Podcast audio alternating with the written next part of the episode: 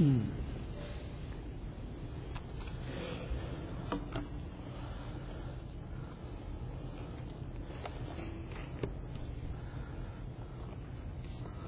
I'm thankful to be able to come and preach to you this morning. If you're wondering where Pastor Tim is, I guess it's no secret anymore. They've been. How many of you knew about the secret? It's amazing if it even stayed a secret. I guess.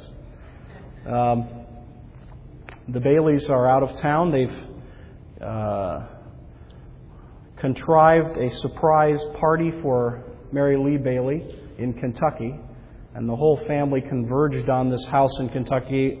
And Mary Lee was taking there, taken there with uh, no prior knowledge of what was happening to find, and I haven't heard how it went. So that's what's going on with the Baileys. It's a celebration of a significant birthday for her. If you see her, say say happy 20th birthday, and she'll be very glad. So that's where the Baileys are. They should be back with us in uh, the week to come. So this morning I want to start off by us turning to Mark chapter 9 and reading the account of the healing of the demonized child. And I want us to give particular attention to what the Father says to Jesus concerning his own faith as we read this. And that's going to confuse you because that's just the one verse that we're going to concentrate on, but I'm going to read you some more verses. So if you'll just follow with me in your Bibles, or listen if that's better for you. Mark 9, starting in verse 14. When they came to the disciples, they saw a large crowd around them and some scribes arguing with them. Immediately, when the, the, entire crowd saw him, that is Jesus, they were amazed and began running up to greet him. And he asked them, What are you discussing with them? And one of the crowd answered him, Teacher, I brought you my son, possessed with a spirit that makes him mute. And whenever it seizes him, it slams him to the ground, and he foams at the mouth and grinds his teeth and stiffens out. I told your disciples to cast it out, and they could not do it. And he answered them and said, O unbelieving generation, how long shall I be with you? How long shall I put up with you? Bring him to me. They brought the boy to him, and when he saw him, immediately the Spirit threw him into a convulsion, and falling to the ground, he began rolling around and foaming at the mouth. And he, that is Jesus, asked his father, How long has this been happening to him? And he said, From childhood.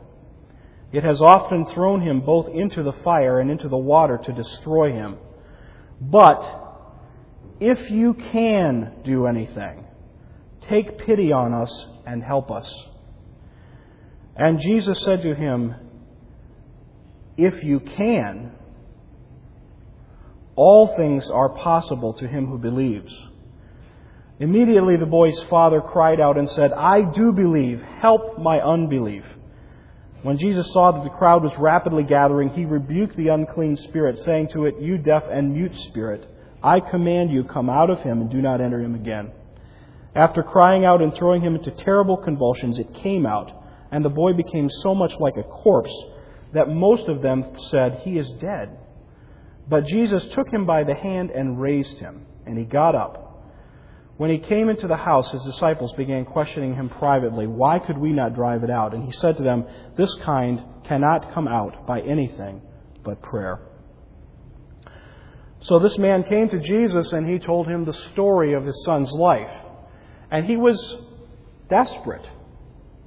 He had come to the disciples, and you can imagine that if his son had experienced this from childhood, that the man was desperate for anything to help. I mean, can you imagine constantly watching your child, protecting your child against open flames, and protecting your child against water, protecting your child against anything sharp, as your child would be thrown into these convulsions by this demonic spirit.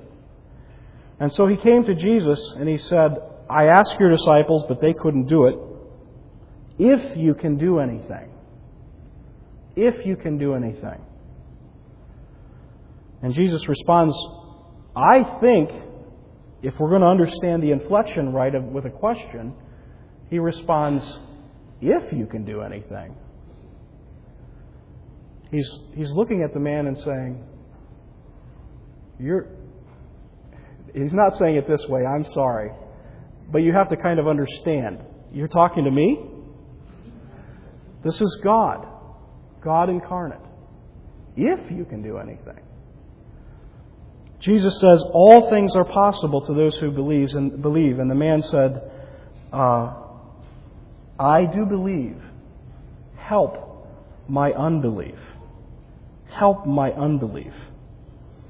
The man was involved in a personal challenge, a personal challenge to his faith concerning who Jesus was and what he could do, and whether this man could do anything for his son. A personal challenge to a believer's faith. I think personally that any circumstance or challenge that causes us to ask the question, Do I believe in God? is a challenge to our faith. And I don't mean necessarily a threat to our faith, I mean a challenge to our faith. And you might say, well, why didn't you ask the question, or why didn't you say that the challenging question is, do I believe in what God has said?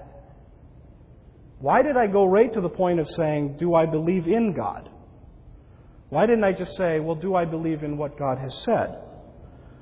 Well, I don't think, do I believe in what God has said, is the foundational question.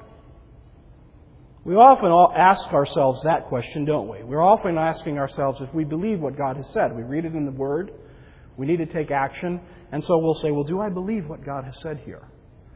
But if you stop and you think about it for a while, there is a prerequisite to believing what God has said, isn't there? There is something foundational that rests underneath or that upon which that rests. And that foundational thing is that we believe in God. Hebrews 11:6 says that without faith it is impossible to please him, for the man or he who comes to God must believe that he is and that he is a rewarder of those who seek him. He who comes to God must believe that he is. It's the foundational belief. So when we're faced with substantial challenges to our faith, the rock bottom question that we face is Do I believe in God? Some of you know that this past spring I was in Florida with some other men, and that we were at the site of the uh, horrible starvation, dehydration of Terri Schiavo. Do you remember that happening this past spring? And we were at that site. Some of you know who she was. She was a disabled woman, and the uh, courts actually ordered that she be dehydrated and starved to death, and it was done in Florida right around the time of Easter. Some of you know that while I was there, I was arrested because of my protest of what was happening, that I, I wrote some thoughts I had about that arrest, and they were put on the Bailey blog. If you know, Tim Bailey has a website blog that he and his brother run. And you might have read those thoughts about me and the thoughts I had about being inconvenienced as a disciple of Christ. But I want you to tell, I want to tell you this morning about some other thoughts in conjunction or in connection with the idea of your faith being challenged some other thoughts I was thinking at the time. When I had decided to be arrested, I was, I was uh, ending a process of a long series of thoughts that started with the thought of whether I would even go to Florida to, to think about doing any kind of protesting at all. And at that beginning, at that very beginning time, when I was thinking about going to Florida, I was having thoughts about what would I do, what would I do, what would I do, and my thoughts would go, but what has God said? Has God said? Has God said? And then my thoughts would go, but do I believe? Do I believe? Do I believe? That's what happens with us, particularly in critical times and decisions we have to make in our lives. Do I believe in God? Because if I believe in God, then I must do this. But do I want to do this if I don't believe in God? And you could say, well, it's your own lack of faith. And I say, well, yeah, I have little faith. And You can say, well, it's your own carnality. And I, I can say, yeah, I'm a sinner. And you can say, well, it's Satan, and he's tempting you. And I'd say, yeah, that's, that's absolutely true. But the question All of those things are, are, are, thoughts about it that may be true, but the reality of the question is still the reality. The challenge is still a challenge, and we still have to take action, don't we? So I was in Pinellas Park, and I was thinking about my faith as I was thinking about going and crossing the, the police line. And the accusation was right there in front of my mind boy, you're a fool to do this. You're a fool because I have a lot of fears. What were some of my fears, do you suppose? Well, I'm, fear, I'm afraid of looking like a fool. I'm afraid when there's a whole lot of cameras on the other side of a street and a lot of people standing in, and opposing you, I'm afraid of doing something that I know they'll think is foolish. That's a fear I have. I also have a fear of financial loss. I knew that there would be some financial uh, loss from being in Florida, some financial loss from being arrested, from getting out of jail. I knew that that would be the case. That wasn't a huge fear on my mind, but it was a fear. I have a fear of the unknown. I, how many of you have been arrested before? Okay, let's use uh, let's let's use everybody who's been arrested. Stay seated. I had some fear of the unknown in the process. I had some fear of crossing in opposition to a bunch of men who were carrying tasers and guns and who had big German shepherds standing with them. I had some general fear there as well. But we must always prioritize our fears, mustn't we? Do you know that you do this? You always prioritize your fears. If you don't, you should. Probably you do it unconsciously. But it is a biblical practice, actually. Luke 12, verses 4 to 6, are familiar to most of us. They say, I say to you, my friends, do not be afraid of those who kill the body, and after that have no more that they can do. But I warn you whom you to, who, but I will warn you whom to fear. Fear the one who, after he has killed, has authority to cast into hell. Yes, I tell you, fear him. Now, who is that talking about? It's talking about God. And what he's saying is, he's saying, prioritize your fears. Get your fears in order. Okay, I fear looking foolish. I fear financial loss. I fear the unknown. I fear dogs and guns. But I fear God. I really fear God. And so I can go with that and make a decision of faith, even when my faith is challenged. If you think about Isaiah in Isaiah chapter 50, starting with verse 4, I'm sorry, verse 5, Isaiah says, The Lord God has opened my ear, and I was not disobedient, nor did I turn back. He says, I gave my back to those who strike me, and my cheeks to those who pluck out my beard. I did not cover my face from humiliation and spitting. This is Isaiah. I, I obeyed God. I did all of these things. And then he says in verse 10 Who is among you that fears the Lord? And in the next chapter, verse 7, he's just following in, in consequence. He says, Listen to me, you who know righteousness, a people whose heart is my law. This is God speaking. Do not fear the reproach of man, nor be dismayed at their revilings. For the moth will eat them like a garment, and the grub will eat them like wool. But my righteousness will be forever, and my salvation to all generations. Isaiah knew that he could give his face to be slapped, and his back to be beaten, and his beard to be pulled, and he could allow people to spit in his face because he had his priorities in line. He knew who God was. He knew that God was the one who had final say in everything and who he would stand before. And so everything else fell under that priority. Was it painful? Yes. Was it difficult? Yes. Was he challenged? Yes. But he was obedient. He met the challenge of faith. That which we fear most will hold sway over our decisions. That which we fear most will guide our decisions. If we're most afraid of people, then people will determine what we do, what we decide to do. If we're most afraid of financial consequence, then everything we do will be a matter of financial, the financial bearing on our lives. Right? If we're afraid of the unknown, boy, we're in big trouble. Because there's a lot of that out there. Right?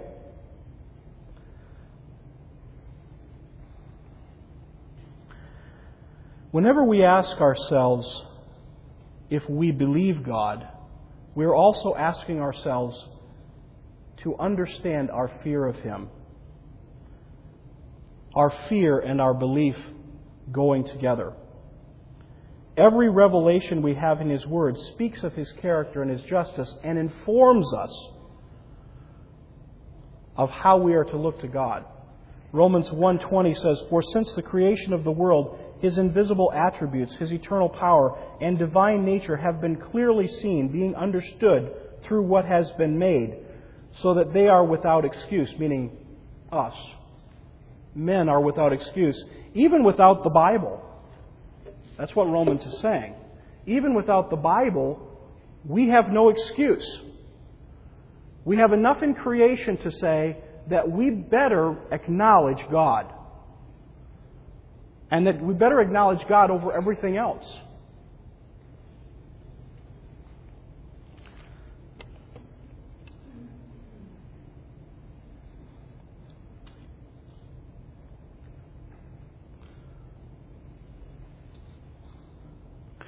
This is the faith challenge, and this is where the burden of it all lies. Now, what do I mean by that? Well, there's a burden that we see immediately when our faith is challenged. And the burden that we see is, I can't do it. If you're talking about going to Pinellas Park, or if you're talking about giving money to the building campaign, or if you're talking about disciplining your children like we want to learn on how to love our children and win their hearts at the Tedd, Tripp conference, if you're talking about what? You think about it. What, what, what is it? What's a challenge to you? Talking to the men at work and telling them that you're a Christian? And you just think, oh, I can't do it. That's a burden. That's too much. That's too much. It's like saying, well, all you need to do is believe. Right? Just believe. That's what they tell you on preacher television. Just believe. And write the check.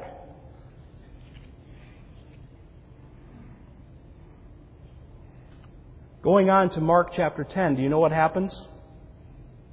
After the exchange with the man whose son was healed? Going on into the next chapter, you have some other things happen. In verse 13 to 15, they bring the children to Jesus, and, he, and they are rebuking the children and the parents, saying, You can't do that. And Jesus said, No, to be one in my kingdom, you have to be as this little child. And then a significant thing happens. This young man comes running up to Jesus, and he kneels in front of him, and he says, Mark 10, verse 17, Good teacher, what shall I do to inherit eternal life? And Jesus said to him, Why do you call me good? No one is good but God alone. You know the commandments do not murder, do not commit adultery, do not steal, do not bear false witness, do not defraud, honor your father and mother. And the young man said to him, Teacher, I have kept all these things from my youth up. Looking at him, Jesus felt a love for him and said to him, One thing you lack. Go and sell all you possess and give it to the poor, and you will have treasure in heaven, and come and follow me. But at these words he was saddened and he went away grieving, for he was one who owned much property. And Jesus, looking around, said to his disciples, How hard it will be for those who are wealthy to enter the kingdom of God. The disciples were amazed at his words, but Jesus answered again and said to them, Children, how hard it is to enter the kingdom of God. And his disciples were amazed, it said, when he said that. Why were they amazed? Well, they saw the man, right? They were there. And the man said, Well, I've done that, and I've done that, and I've done that, and I've done that. And Jesus didn't dispute that he, that he had been obedient to all those other things, did he? And Jesus says, Now go sell everything you have and give it to the poor. And the man said, and he walked away. And the disciples, Jesus said, how hard it is to enter the kingdom of God. And the disciples are amazed. Why? They're tripping.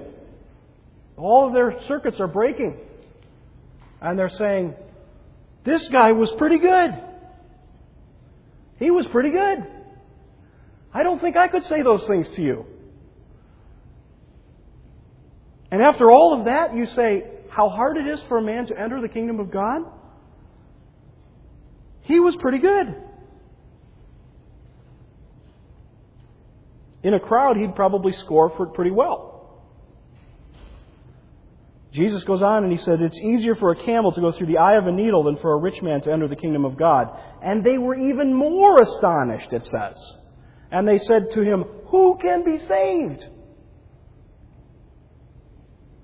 Why were they more astonished? This is the burden that I'm talking about that happens to us at the challenge of our faith when we say, Oh, I have to believe? And that's what they were saying. They were astonished. Their faith was challenged. They were saying, Who can, who can believe? Who can be saved? Who can carry this burden? What was the rich man's crisis? Was it a crisis of uh, was it a crisis of love? Yes. Was it a crisis of obedience? Yes. Was it a crisis of faith? Have you ever thought that the rich man's problem was the problem of faith. Have you ever thought that before? That the rich man didn't have enough faith?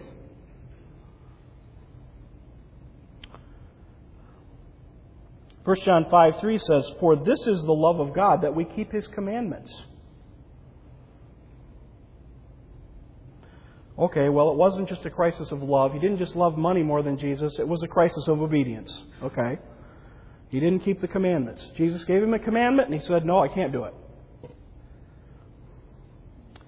Hebrews 3 18 and 19 say, speaking of the children of Israel wandering in the wilderness, and to whom did he swear that they would not enter his rest, but to those who were disobedient?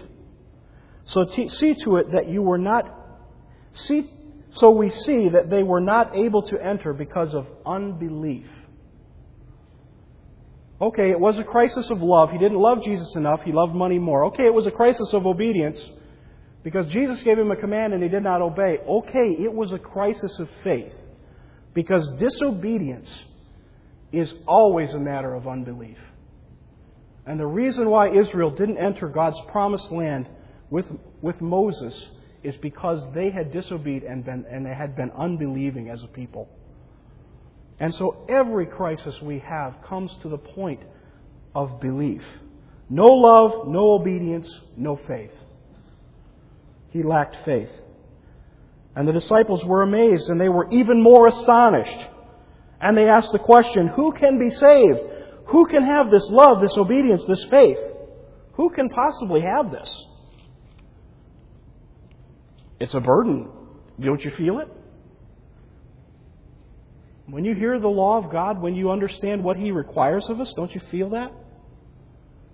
Coming down on you like a weight? But the wonderful thing is Jesus' response to them. Do you remember his response? Verse 27 Looking at them, Jesus said, With people, it is impossible, but not with God. For all things are possible with God.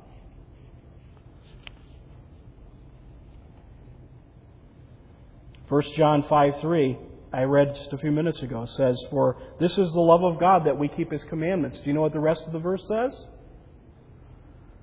And His commandments are not burdensome. Because He makes it possible. What was Isaiah's solution in chapter 50 and 51 that I read earlier? When they were plucking out his beard and beating his back, spitting in his face, what did he say in verse 7? For the Lord God helps me. Therefore I am not disgraced. Therefore I have set my face like flint, and I know that I will not be ashamed. He who vindicates me is near. Who will contend with me? Who will contend with me? Verse 9 Behold, the Lord God helps me. Who is he who condemns me? Verse 10 Who is among you that fears the Lord? Isaiah had his priorities, and he knew that his ability to love, to obey, to have faith came from God empowering him to do what he needed to do. And so we have this father in Mark chapter 9, and he comes to Jesus and he says, I believe, help my unbelief. Help my unbelief. I can't do it. Help my unbelief. If you read on in that chapter, Jesus talks about the costs of discipleship. He tells about his own death that's coming. His disciples start arguing about who's greatest. He says, Well, you know, if you want to sit on my right hand, you have to be able to drink the cup that I drink. They said, We'll do that. He said, Yeah, you will. You'll do that. They didn't have a clue at that point what he meant. But absolutely, they would do what, he's, what he had to do. And they would do it because God would make it possible. With man, it's not possible. With God, all things are possible. How often do we face these faith challenges? Well, we face them every day.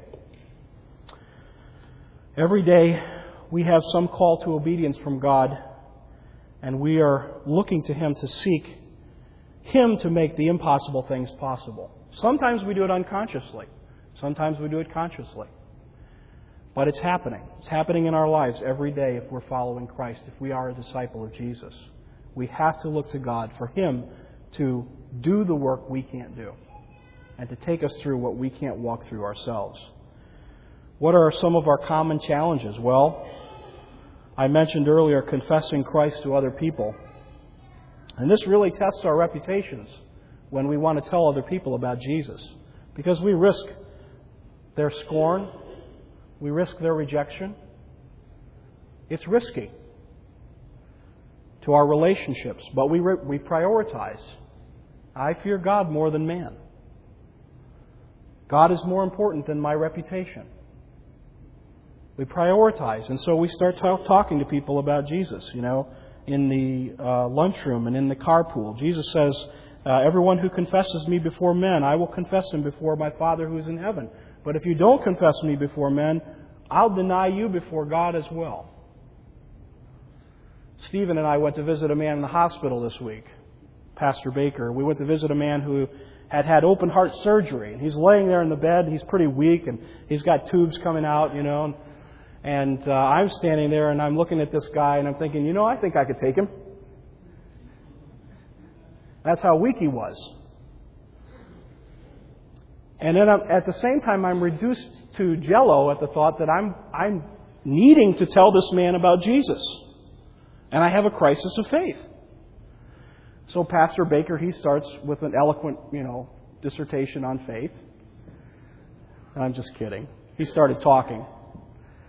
And pretty soon I started talking, and we started telling this man about God, His righteousness, His, his expectation of men, sin, judgment, and the gospel. And we pray with the man, and, and the time is, is done, and we don't know what will happen in the future. We'll probably see him again. We're hopeful to. He's doing pretty well, the doctor said. But it wasn't easy. Why? Why wasn't it easy? It might have been easy for Stephen, but it's never easy for me. I'm always thinking about the nurse going to walk in the room when I'm saying something about Jesus. I'm always thinking about the man in the bed looking at me saying, You really believe this? You, already, you drove all the way to Columbus to tell me this? Yes.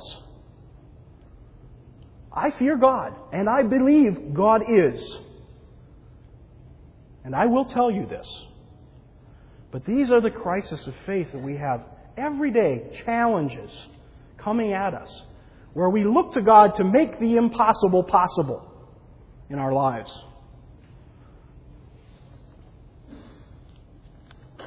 Help my unbelief. Some of us have trouble being obedient with money.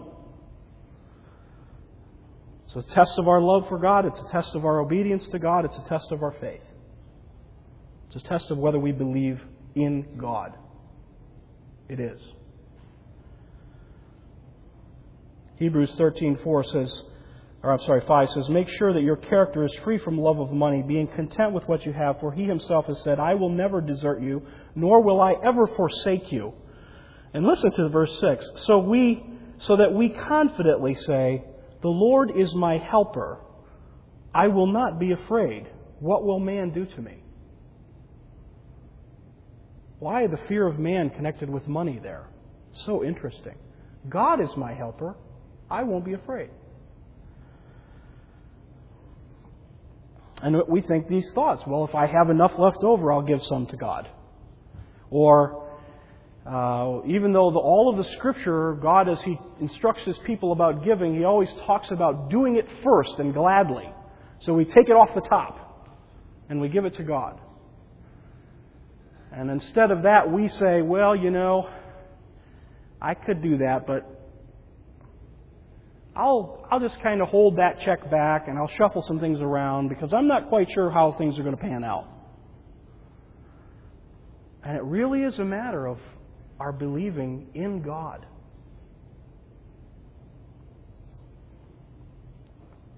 A challenge to our faith. He says if we seek Him first and His righteousness, He will add all these things to us. Do we believe what He says? Do we believe in Him?